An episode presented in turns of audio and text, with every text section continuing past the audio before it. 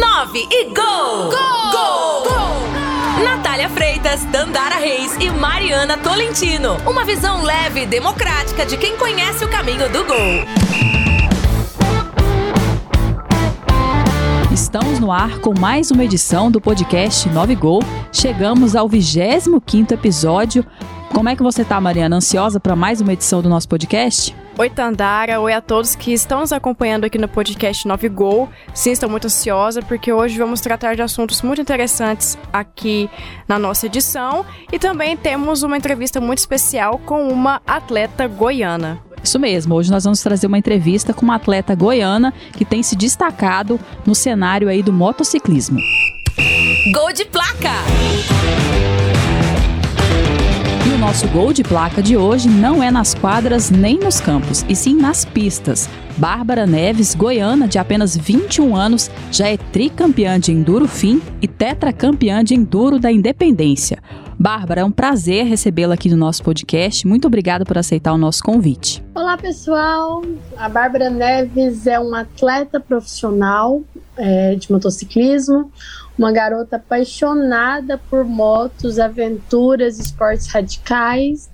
Gosto bastante de fazer trilha e é isso. Bárbara, é um prazer falar com você aqui no podcast 9 Gol. Conta pra gente um pouquinho como que surgiu essa vontade em você de participar, de competir é, com moto, né, na Endurance. Como que foi esse começo? Então, é, eu vim de uma família que todo mundo é apaixonado por motos, né? Meus pais. O meu pai é motociclista há mais de 30 anos, então tive isso como referência. E desde criança é, eu ia nas competições, assistia ele correr junto com a minha mãe. Meu pai não foi um atleta profissional, meu pai é um apaixonado pelo esporte, né? E, e, eu sempre convivi com esse, com esse ciclo de amizade do motociclismo e isso acabou influenciando para que eu também entrasse nesse mundo. Então, tive o apoio da família, foi assim que tudo começou. Bom, você mencionou aí como começou a sua carreira, você é muito jovem, você tem 21 anos, é isso? Isso mesmo. É, fala um pouquinho sobre seu, essa sua carreira, que apesar de muito jovem, você já tem muitos títulos. Conta pra gente quais títulos você já conquistou. Eu conquistei dois títulos latino-americano de enduro, é, dois títulos brasileiros de cross country, três títulos brasileiros de enduro fim. Também participei, tive resultados bem legais em provas de enduro de regularidade. Fui campeã quatro vezes do Independência. É, teve uma prova muito legal agora em janeiro que chama Rally Piocerá. A gente larga do Piauí e termina no Ceará. E essa prova foi muito bacana porque eu era a única mulher inscrita nas motos, né? Eu estava competindo contra os homens. E aí eu consegui ficar na segunda colocação. Então, isso, é, isso eu considero como muito legal. São desafios novos que, que eu adoro participar. Bárbara, você comentou que foi a única mulher inscrita né, nas motos pela competição. E a gente viu aqui também que você foi a primeira mulher a ser contratada pela Honda, né? Como que foi isso para você? Como que surgiu esse convite é, para você atuar sendo a primeira mulher? Como que você sentiu? Olha, foi uma surpresa muito grande, foi muito legal, muito gratificante, né, receber esse convite. Quando eu comecei a pilotar, eu não imaginava ser uma piloto profissional, mas comecei a participar de competições, comecei a treinar mais, me dedicar. Foram surgindo as oportunidades até que a gente recebeu esse convite. Bom, você, apesar de muito jovem, carrega consigo um, um, certo pioneirismo, né? Por ser aí a primeira mulher a ser contratada pela equipe da Honda, né? Competiu sozinha entre outros competidores do sexo masculino. É, dentro dessa sua trajetória, você já sofreu algum tipo de preconceito por ser mulher e ser uma piloto de motociclismo? Olha, é, é diferente, né? Porque quando eu comecei a andar de moto, principalmente, eu era criança. Então, normalmente, os pais colocavam os meninos para andar, não as meninas, né? Então, quando meu pai me colocou, era raro os pais que colocavam as meninas. E aí, quando meu pai me colocou para começar a pilotar, eu lembro que alguns amigos dele, lógico, algumas pessoas incentivavam, mas muitas pessoas falavam: não, isso não é esporte de mulher e tal. Só que a minha família nunca me tratou diferente pelo fato de eu ser mulher, sabe? eu tive as mesmas oportunidades que meu irmão, que é homem, está tendo. Então, independente do que eu quisesse fazer, minha família ia me apoiar. Logo depois que eu comecei a fazer trilha, é, o meu pai não, não era um pai super protetor de querer ficar me ajudando, então ele queria que eu me virasse sozinha. E aí isso me ajudou bastante, lógico que no começo é um pouco mais difícil, moto pesada, ter que fazer as coisas sozinha, levantar e cair, mas isso ajudou muito para para eu ser quem eu sou hoje, né? Então quando eu comecei a competir essas coisas, é lógico que começou a surgir assim, os meninos não querem perder pra gente, né? Algumas pessoas falam, nossa, perdeu pra mulher, imagina que é como se a, como se eles fossem ruins por perder por uma mulher. Mas eu não enxergo dessa forma. Acho que o esporte, é, quem se dedica mais, quem treina mais, tem mais chance de, de ficar em colocações melhores, né? Independente de gênero, enfim. E tem essa diferença, às vezes o pessoal não, não gosta de perder para a mulher, mas eu vejo que aos poucos estamos conquistando nosso lugar. Várias equipes oficiais já têm mulheres nos times. É, hoje eu vejo que o pessoal torce para gente. Então, aos pouquinhos aí, vamos conquistando nosso lugar, né? É, Bárbara, tem alguma diferença entre as competições femininas e, e masculinas na Endurance? Olha, não, assim, tem categoria diferente, tem categoria feminina e categoria masculina, é, e categoria por cilindrada livre, né? Mas se a gente quiser correr nas outras categorias, não tem problema. Se, se quiser correr na feminina também, isso é, é, bem. A gente faz a mesma trilha, categoria feminina, a mesma que as outras categorias. A diferença é que o Campeonato Brasileiro hoje são sete etapas, né? E apenas três tem a feminina, as outras não tem. Então, quando não tem a categoria, eu corro junto com os meninos mesmo. Bom, recentemente teve o Campeonato Brasileiro de Enduro Fim, você era a favorita ao título, né? Já tem três, estava em busca do quarto título, mas acabou ficando de fora da etapa final por conta de uma lesão. Conta pra gente como é que foi para você ficar de fora da etapa final de uma, de uma competição em que você era a favorita. É, foi bem difícil para mim, porque eu estava treinando, né, uma semana antes da competição, e acabei tendo uma lesão. A gente fez tudo o que podia para tentar competir no fim de semana, porque eu precisava de basicamente fazer um ponto apenas para eu ser campeã. Precisava dar uma volta e meia na pista, né, 50% da prova para conseguir conquistar o título. E eu não consegui. É, é bem complicado porque é um trabalho de uma temporada inteira, né? Muitas coisas a gente teve que abrir mão treinando, enfim, todo, todo o empenho para conquistar, para tentar conquistar esse título. Mas eu entendo que faz parte, tudo tem seu tempo e tudo tem um porquê, né? Lá na frente a gente vai entender os motivos. A, a, a menina que venceu essa prova, o campeonato, né, Larissa Leles, é uma garota super jovem, tem muito talento, então é, acho que isso foi legal, serviu de motivação para ano que vem a gente poder estar tá competindo juntas. E espero que também tenha mais meninas né, no Campeonato Brasileiro de Endurofim nas, nas próximas temporadas. E como é que tá essa lesão? É, eu vou ter um retorno no médico daqui duas semanas e aí eu vou saber direito o, o que, que vai acontecer. Por enquanto eu não tenho muitas informações. Mas assim, eu optei por não correr nessa etapa, porque assim, eu poderia ter tirado o gesso e tentado, né? Mas fiquei com medo de complicar essa lesão e me atrapalhar na temporada do ano que vem. Então, acho que a nossa integridade física tem que estar em primeiro lugar. A gente fez tudo o que podia, mas chegar a um ponto de ter que forçar muito uma situação, acho que não é esse o objetivo, né? O esporte, tudo começou como uma brincadeira, como lazer. Hoje eu sou piloto profissional, mas enfim, nossa segurança tem que estar em primeiro lugar. Exatamente. Só complementando a informação para o nosso ouvinte, foi uma lesão no cotovelo esquerdo que você sofreu durante um treino, né? É isso mesmo. Bárbara, Isso fala mesmo. pra gente como, como que é a modalidade, né? A endurance, quais são as principais competições e tem algum requisito assim para a pessoa querer fazer parte dessas competições, querer começar a competir em moto? Olha, no enduro, é, são circuitos de trilha, né? Tem pedra, tem barro, tem pedaço de tronco para passar em cima, tem uma pista, um, um mini cross nela também, às vezes tem alguns obstáculos artificiais, mas é principalmente obstáculos naturais, né?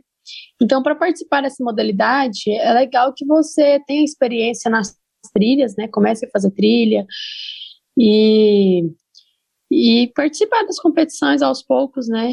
Indo nas categorias bases até chegar numa categoria profissional. Bom, Bárbara, você é muito jovem. Eu queria te perguntar quais são os seus sonhos, seus objetivos dentro do esporte e se você pretende é, ter uma outra carreira paralela à de atleta. Olha, eu faço faculdade, né? Hoje eu estou terminando a faculdade de marketing, mas o meu sonho é permanecer no, no motociclismo, né? Quero, almejo, migrar para o rally daqui a alguns anos e participando de provas internacionais, quero voltar a competir mundial de enduro. Ano passado eu participei da, de uma etapa do mundial, né, etapa que tinha categoria feminina. Então, acho que o objetivo é crescer no esporte. Falando de mulheres, né, nessa modalidade, você pode ser considerada uma das pioneiras, né? Mas quem que te inspira a continuar? Quem que te inspirou a começar? Foi família? Foi atleta? Quem que te inspira é, também atualmente? Olha, o meu maior exemplo é meu pai, né? Que foi o cara que me ensinou a andar de moto. Lógico que não sozinho, tive muitos amigos que ajudaram, fiz alguns cursos de pilotagem, mas a principal pessoa que está me apoiando na hora que eu estou andando bem, quando eu estou andando mal, quando eu tenho uma lesão, em todos os momentos é meu pai. Você mencionou aí que ele sempre te, te incentiva, mesmo você estando em bons ou maus momentos. Quais são as principais dificuldades de um atleta de enduro? Olha, não só de um atleta de enduro, eu acho que do atleta geral, a principal dificuldade é seguir motivado, entendeu? Porque acordar cedo, ter aquela rotina, fazer quase todos os dias as mesmas coisas, treinando, chega um ponto que a gente não tem mais motivação. E aí precisa de ter, precisa da disciplina mesmo, entendeu? Então, acho que esse é o principal desafio de um atleta. Mas, no meu caso, assim, é engraçado, porque eu trabalho com moto, né? Eu me divirto com moto, meu lazer é moto. Então, às vezes, eu fico cansada dos treinos, mas aí no meu dia de descanso, eu quero ir pra trilha com as minhas amigas. E, Bárbara, como que é a sua rotina de treinos para as competições? Olha, é bem é bem flexível minha rotina, mas normalmente todos os dias eu vou à academia, aí ando de moto três, quatro vezes na semana, treinando. As outras vezes da semana que eu vou andar é para divertir mesmo, ou mais treino regenerativo, né, sem forçar tanto. Tem que ter uma alimentação legal, tem que prestar atenção nessas coisas. E é isso, dependendo do campeonato, muda um pouco, né? O tipo do treino, a frequência, às vezes a gente tira umas folgas para não forçar tanto. E, e, é bem flexível, depende de como será a agenda no mês, né? Quais competições que eu vou participar. Você mencionou sobre a sua rotina de treinos. Você é goiana daqui de Goiânia mesmo? Isso mesmo. Então você mora. Na verdade, eu moro em Aparecida de Goiânia. Entendi. E onde é que você realiza os treinamentos? Olha, tem algumas pistas aqui, né? Tem a Serra dos Dourados, onde a gente faz trilha, mas também tem algumas pistas particulares, em chacras, é, aqui, na, aqui na região mesmo. É, qual é a próxima competição que você pretende participar? Então, agora meu foco está no Rally Piocerá, que é em janeiro, mas vai depender muito dessa lesão, de como será essa recuperação minha. Mas a longo prazo é o brasileiro de Endurofim, que vai ter ano que vem, né? A próxima temporada. É, Latino-americano de Enduro, essas provas. Bárbara, você já comentou sobre seus sonhos, né, suas próximas metas, mas tem alguma competição que você ainda não ganhou, que você tem o sonho de ganhar ou que você ainda não participou e quer participar? Eu tenho o sonho de participar do, do Rally de Sertões, né? É, quando eu era criança, antes de andar de moto, eu ia nas largadas promocionais e tinha muita vontade de um dia estar tá lá competindo. E quando eu tive, tinha 18, quando eu completei 18 anos, né, tinha idade para correr esse rally, eu não estava com maturidade para participar de competições como essas. Hoje eu acredito que já estou mais preparada, mas ainda falta um pouquinho de, de experiência mesmo, né, para poder participar de uma prova tão, tão grande, tão legal como é o Rally. Bom, você é muito jovem, tempo para adquirir experiência você tem, né? É, é isso mesmo. Daqui uns anos o projeto é esse. É, a gente trabalha com esporte viu que a pandemia dificultou a vida de muitas muitos atletas, muitas modalidades ficaram paralisadas. Como é que foi na sua modalidade? Não, nos primeiros semanas, primeiros meses, assim, a gente não sabia como que realmente ia ser, né? Então a gente acabou parando de treinar, com medo de ter uma lesão treinando, ter que precisar ir ao hospital, alguma coisa assim, né? Então, a gente começou a treinar só mais parte física mesmo, para diminuir os riscos. Depois fomos voltando e as competições voltaram. Foi um período atípico para todo mundo, né? Então, as, as competições acabaram terminando em dezembro e normalmente termina antes. Esse ano a gente já teve um campeonato começando nos tempos certos e tudo a gente teve que adaptar um pouquinho, né? A sua categoria, né, a sua modalidade, é, não tem tanta visibilidade assim quanto, por exemplo, o futebol e vôlei, por exemplo, talvez sejam as modalidades mais populares no nosso país. Você acha que falta um pouco de incentivo na sua modalidade que você compete? Ah, eu, eu acredito que falta um pouco de, de visibilidade na questão das mídias, né? Televisão, essas coisas. Mas já está melhorando bastante nesse lado. Você se vê como inspiração para outras meninas que queiram começar o esporte? Eu acredito que sim. Eu tenho. Acho muito legal isso, o carinho que as meninas e principalmente as crianças têm comigo, sabe?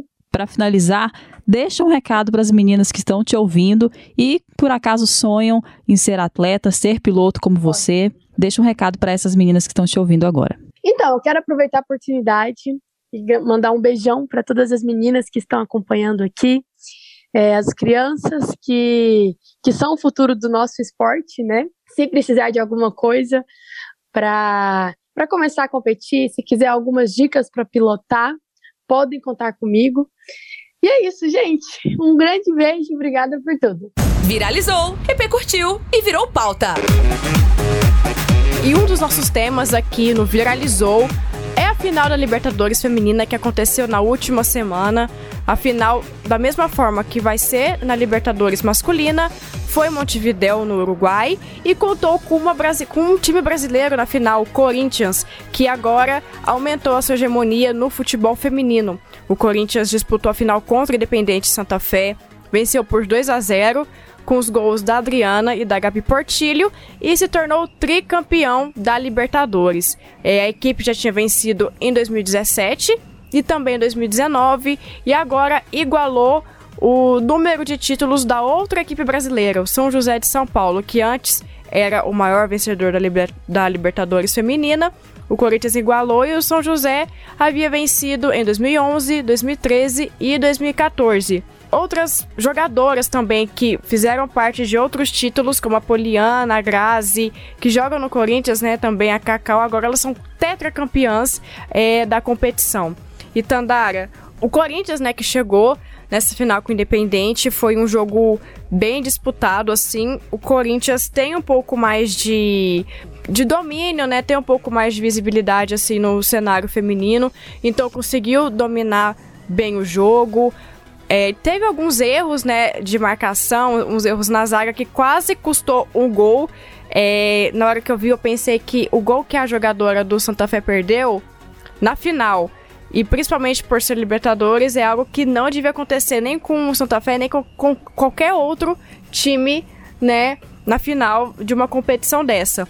Então foi uma chance muito perdida, um erro é, da zaga do Corinthians. Só que depois de marcar o segundo gol, né, com a Gabi Portilho, é, o Corinthians dominou completamente a partida e venceu mais um título da Libertadores, né? O que coroa um grande trabalho do técnico da equipe que não só do técnico, né, mas também de toda uma organização que vem investindo no futebol feminino sem ser obrigatório ou não. Então o Corinthians está despontando eles fazem, e elas fazem por merecer mais esse título da Libertadores. Muito bacana ver uma, uma equipe brasileira com essa hegemonia né, no futebol sul-americano. O futebol brasileiro feminino ainda tem pouca visibilidade em relação à modalidade masculina, mas tem se desenvolvido a cada, a cada ano né, é, vive aí o seu melhor momento na história do futebol feminino e é muito marcante ver esse domínio no futebol sul-americano. Temos três títulos do Corinthians e três títulos do São José, então o futebol brasileiro dominando também a categoria feminina,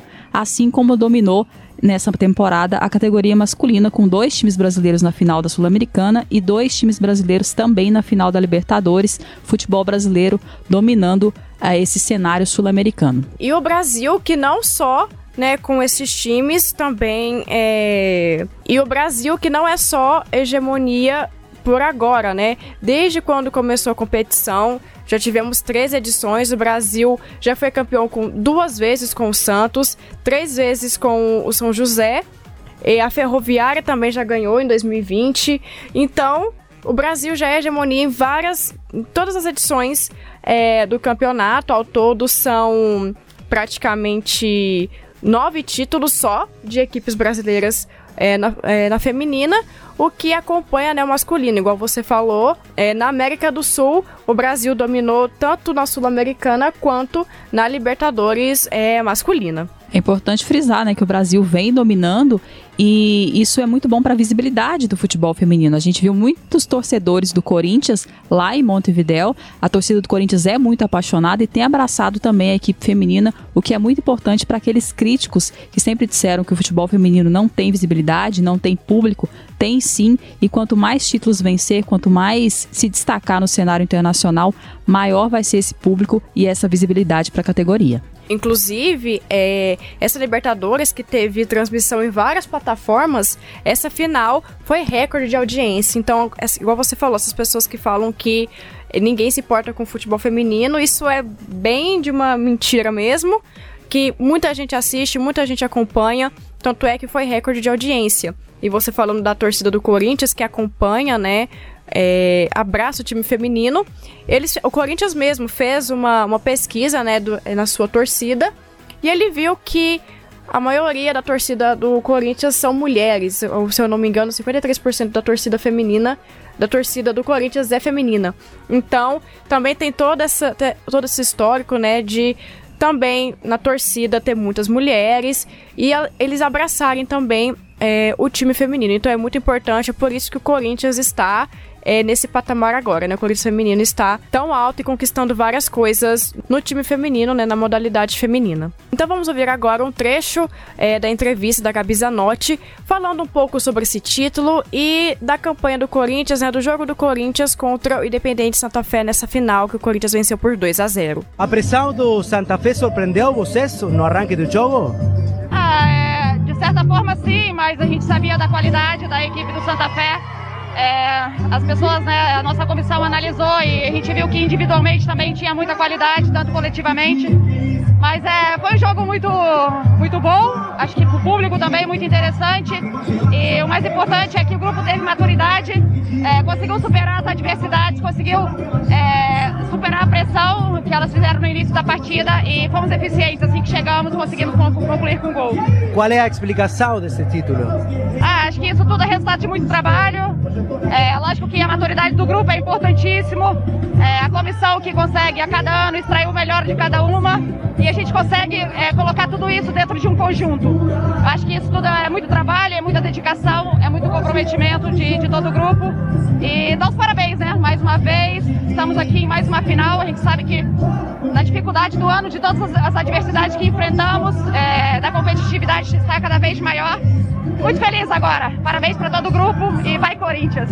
Então é isso, ouvimos aí a Gabi Zanotti, meia atacante do Corinthians, falando sobre esse título é do Timão, o terceiro de, delas, né, na Libertadores feminina. E nesse fim de semana, o Corinthians não foi o único time brasileiro a levantar um troféu lá em Montevidéu.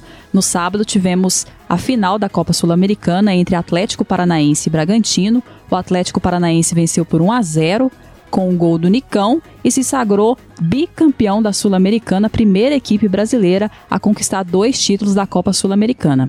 Exatamente, Tandara. É, Atlético Paranaense e Bragantino, né? O Atlético que já estava numa crescente, já tem muito tempo, né? É, ganhou a Copa do Brasil, ganhou outra edição da Sul-Americana, igual você falou, primeira equipe brasileira a ser bicampeã dessa competição. E o Bragantino, por sua vez, que tá surpreendendo todo mundo, né? Tá tendo boa campanha no Campeonato Brasileiro, não é só de hoje. Tá tendo também, chegou na final da Copa Sul-Americana. Eu nem sei se os torcedores imaginavam que isso aconteceria, mas acho que foi uma surpresa para todos, né? Exatamente, foi uma surpresa para muita gente, mas assim, são duas equipes que são muito organizadas fora das quatro linhas, né? A gestão das duas equipes é muito elogiada. O Atlético vive uma ascensão no futebol brasileiro, está conquistando espaço aí, se tornando vamos dizer assim, a 14 potência do futebol brasileiro, é, fora do eixo Rio-São Paulo, Minas e Rio Grande do Sul. O Atlético Paranaense vem se destacando, foi campeão da Copa do Brasil, agora conquistou o bicampeonato da Copa Sul-Americana e está na final da Copa do Brasil contra o Atlético Mineiro, então pode ganhar mais um título nessa temporada.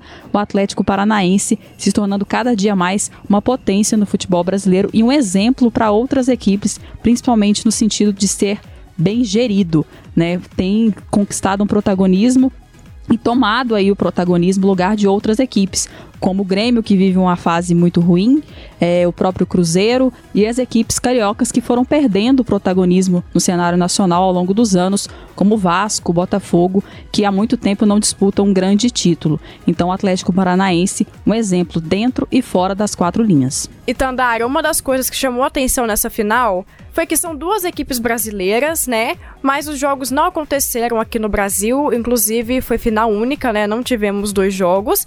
E a, e a foi em Montevideo, no Uruguai. E a torcida não levou tanta torcida assim por conta do preço dos ingressos, né?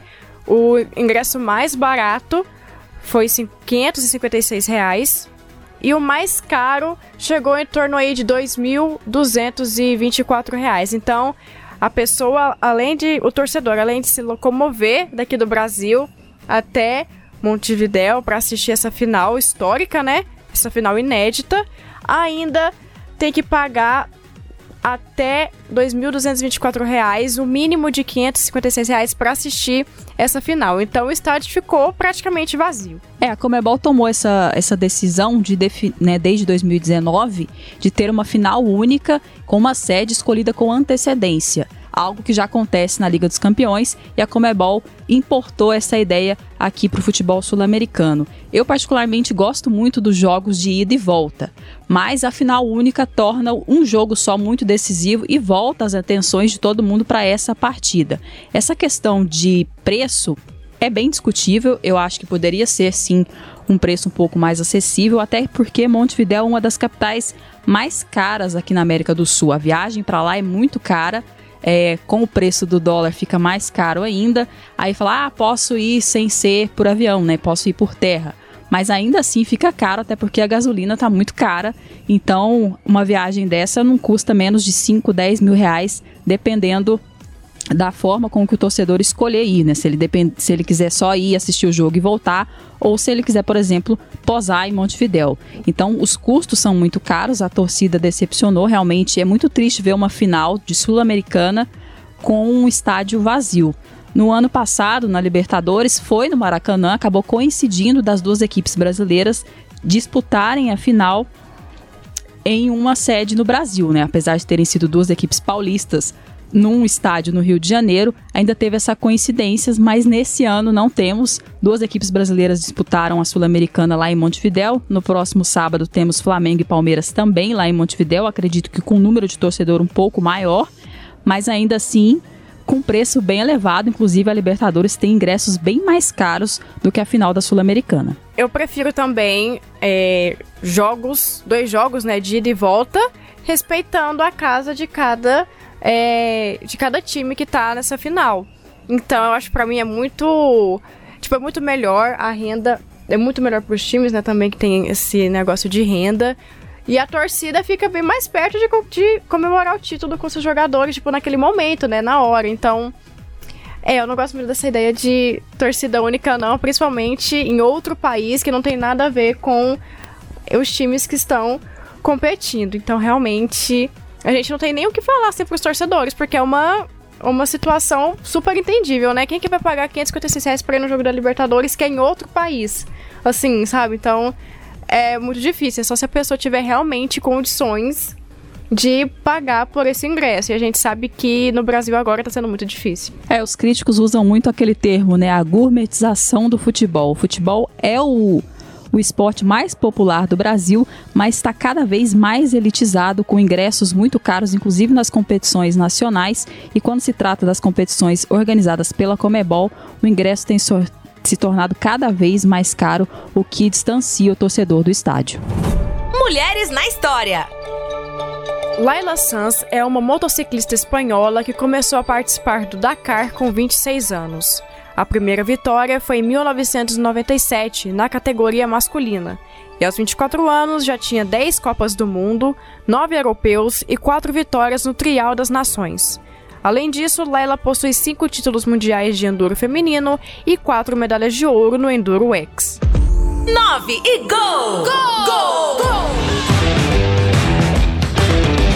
Chegamos ao fim de mais uma edição do podcast 9 Gol. Grande abraço para você, Mariana. Grande abraço, Tandara. Grande abraço a todos que estão nos acompanhando aqui no podcast 9 Gol. E até a próxima com mais uma entrevista super especial. Lembrando que o podcast 9 Gol conta com o apoio do Colégio TEL. No futuro, todos os colégios serão assim. Excepcionalmente, nesta semana, o podcast 9 Gol vai ao ar na Rádio Sagres 730 na terça-feira, às 8 da noite, devido ao jogo decisivo entre Guarani e Goiás, que foi na segunda-feira, às 8 da noite. Você também confere o podcast 9 Gol no sagresonline.com.br a partir das 6 da noite e também nos principais tocadores de podcast.